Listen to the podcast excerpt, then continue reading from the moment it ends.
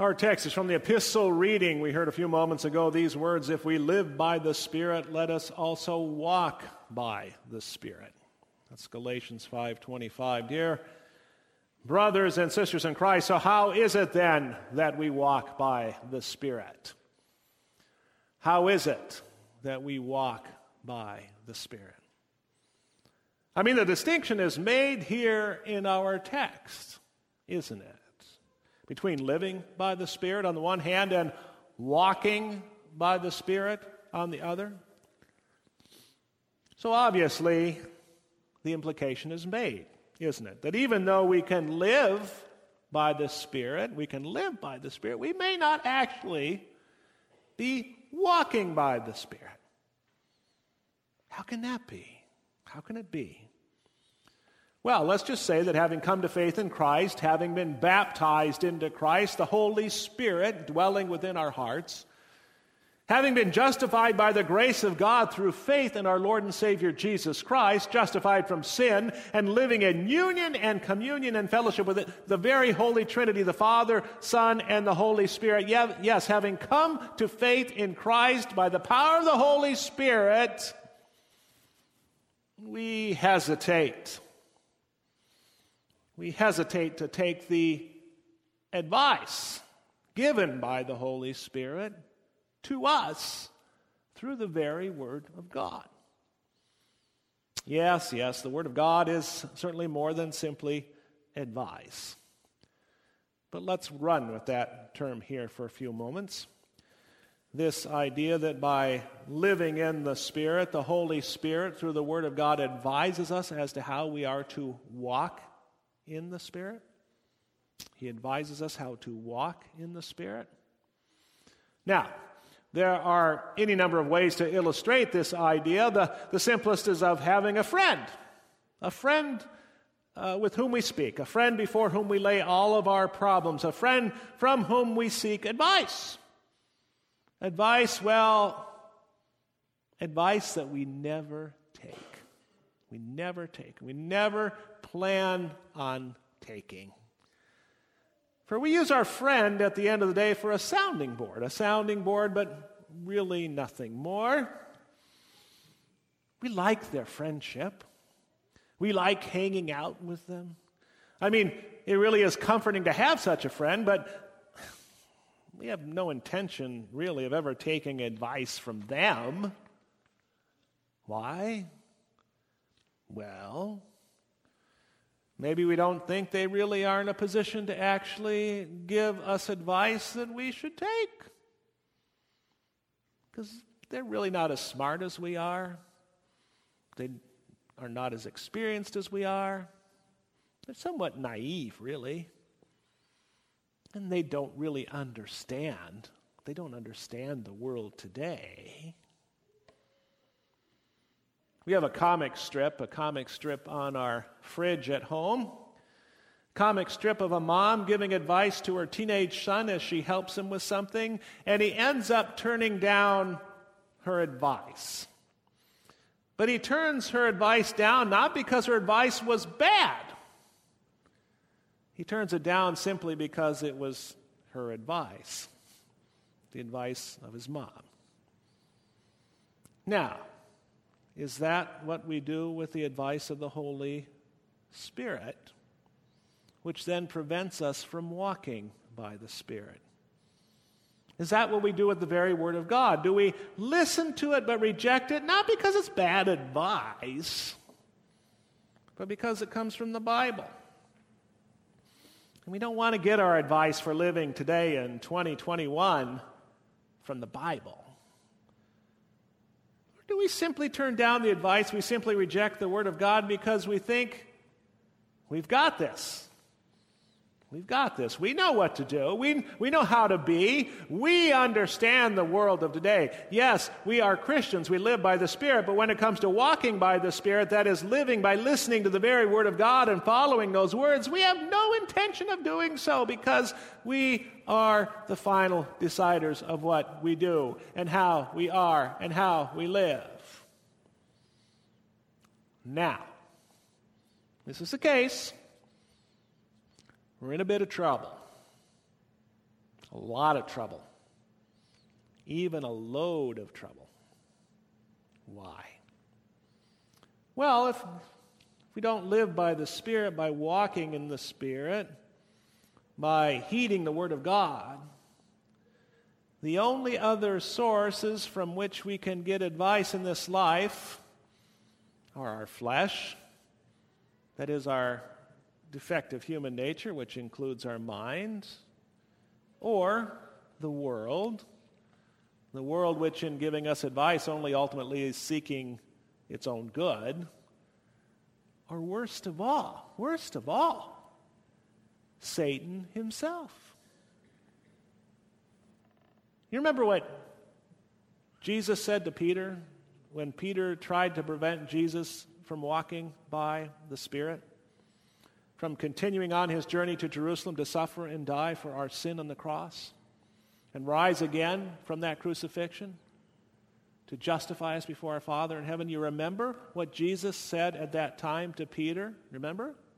He said, Get thee behind me, Satan. You are a hindrance to me, for you're not setting your mind on the things of God, but the things of man. Things of man. You see, this is what happens when we refuse to listen to the Word of God. For when we refuse to listen to the Word of God, we set our minds on the things of man, and therefore set our minds on the things of this world, and finally set our minds on that which Satan would have us do. There's no objective middle ground, there's no in between. We are, as Christians, to set our minds on the things above, not on earthly things, as we read in Colossians. So let's repent. Repent of rejecting or for rejecting the Word of God because it is the Word of God, or rejecting the Word of the Spirit because we think we can figure out life all on our own. All on our own. You know, it's that same Peter, that same Peter who said to Jesus in the Gospel of John, the same Peter that Jesus rebuked. It's that same Peter who said to Jesus when so many people stopped following Jesus, and Jesus asked his, the disciples if they were leaving too. It's that same Peter who said, Lord, to whom shall we go? You have the words of eternal life. Yes, though there were those who we read about in the Gospel of John, chapter 6. There were those who were not grasping, not understanding what Jesus was saying, so they stopped following him, stopped listening to him, stopped walking by his words. But the disciples of Jesus, they hung in there. They hung in there even though they also did not understand everything that Jesus taught them. The same then should hold true for us. Same should hold true for us. Yes, we are living in the Spirit, living by faith in our Lord and Savior Jesus Christ, and in that faith can rejoice that daily our sins are forgiven, and we stand as righteous and holy before our Father in heaven. But what is more, daily we can receive and do receive the advice of our Savior, the words of our Savior, the very Word of God, so much of which we can clearly understand, but at times we cannot. And frequently, the times we cannot are those times when we, what we think we should do and what the Word of God, the Word of the Holy Spirit, the Word of our friend Jesus would have us do, they're in conflict. For the words of Jesus, they point us in another direction, send us another way, point us or point out to us that we need to stop doing what we're doing or start doing what we have not been doing. It is at such moments when we are tempted to say, well, living by the Spirit is enough. Having a friend, Jesus, is enough. A friend I can bounce things off of, but don't necessarily need to listen to. Yes, having good advice is enough, so I don't need actually to listen to that advice and follow it. But in Christ, walking in Christ, that's exactly what we do. It's exactly what we do. You are my friends if you do what I command you. You are my friends if you do what I command you. That's what Jesus taught. Harsh? No. For in true friendship, we do listen to the advice of a friend and we act on it. And in so doing, our friend is honored. Honored that we showed, we listened to them, believed that what they said was true, and so did what they said.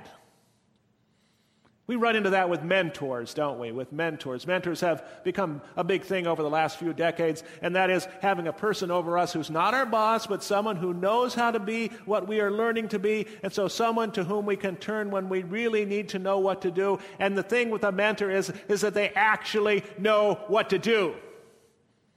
They actually know what to do. And when we follow their advice, walking in their words, and we are asked why we did a certain thing, and we say, Our mentor told us to do so, then we're off the hook, so to speak. You thought about that? The responsibility for the action is not ours, it's our mentors. So are walking in the Spirit that is walking in Christ. He is the one who, having given us his words, ultimately takes responsibility for us. He's the one who, having given us his words, takes responsibility for us. And honestly, I would rather have our Lord and Savior, Jesus Christ, take responsibility for me than the world take responsibility for me or even myself take responsibility for me. So, what keeps us, who've been made alive in the Spirit, from walking in the Spirit? What keeps us from doing that? Often our fear, sometimes our stupidity, on occasion our pride. And what does it take to walk by the Spirit? Take simple faith. Faith in our Savior Jesus, which simply allows him to be our Savior. That is our divine heavenly friend who speaks to us by means of his Holy Spirit through his word. That being so, it should not be surprising to us that the Holy Spirit has another name. And that name for the Holy Spirit is what? You know it Paraclete. And what does that mean, Paraclete? It means counselor. Counselor. And what does our counselor, the Holy Spirit, counsel us? With? Well, this is what Jesus said. This is what Jesus said about the counselor. But the counselor, the Holy Spirit, whom the Father will send in my name, he will teach you all things and bring to your remembrance all that I have said to you. All that I have said to you. Let us who are in Christ, living by the Spirit, also walk by the Spirit. The Spirit of Christ, our counselor, our mentor, and our friend. Amen. Now may the peace which passes all understanding keep our hearts and minds in Christ Jesus unto life everlasting. Amen. We rise and confess our Christian faith in the words of the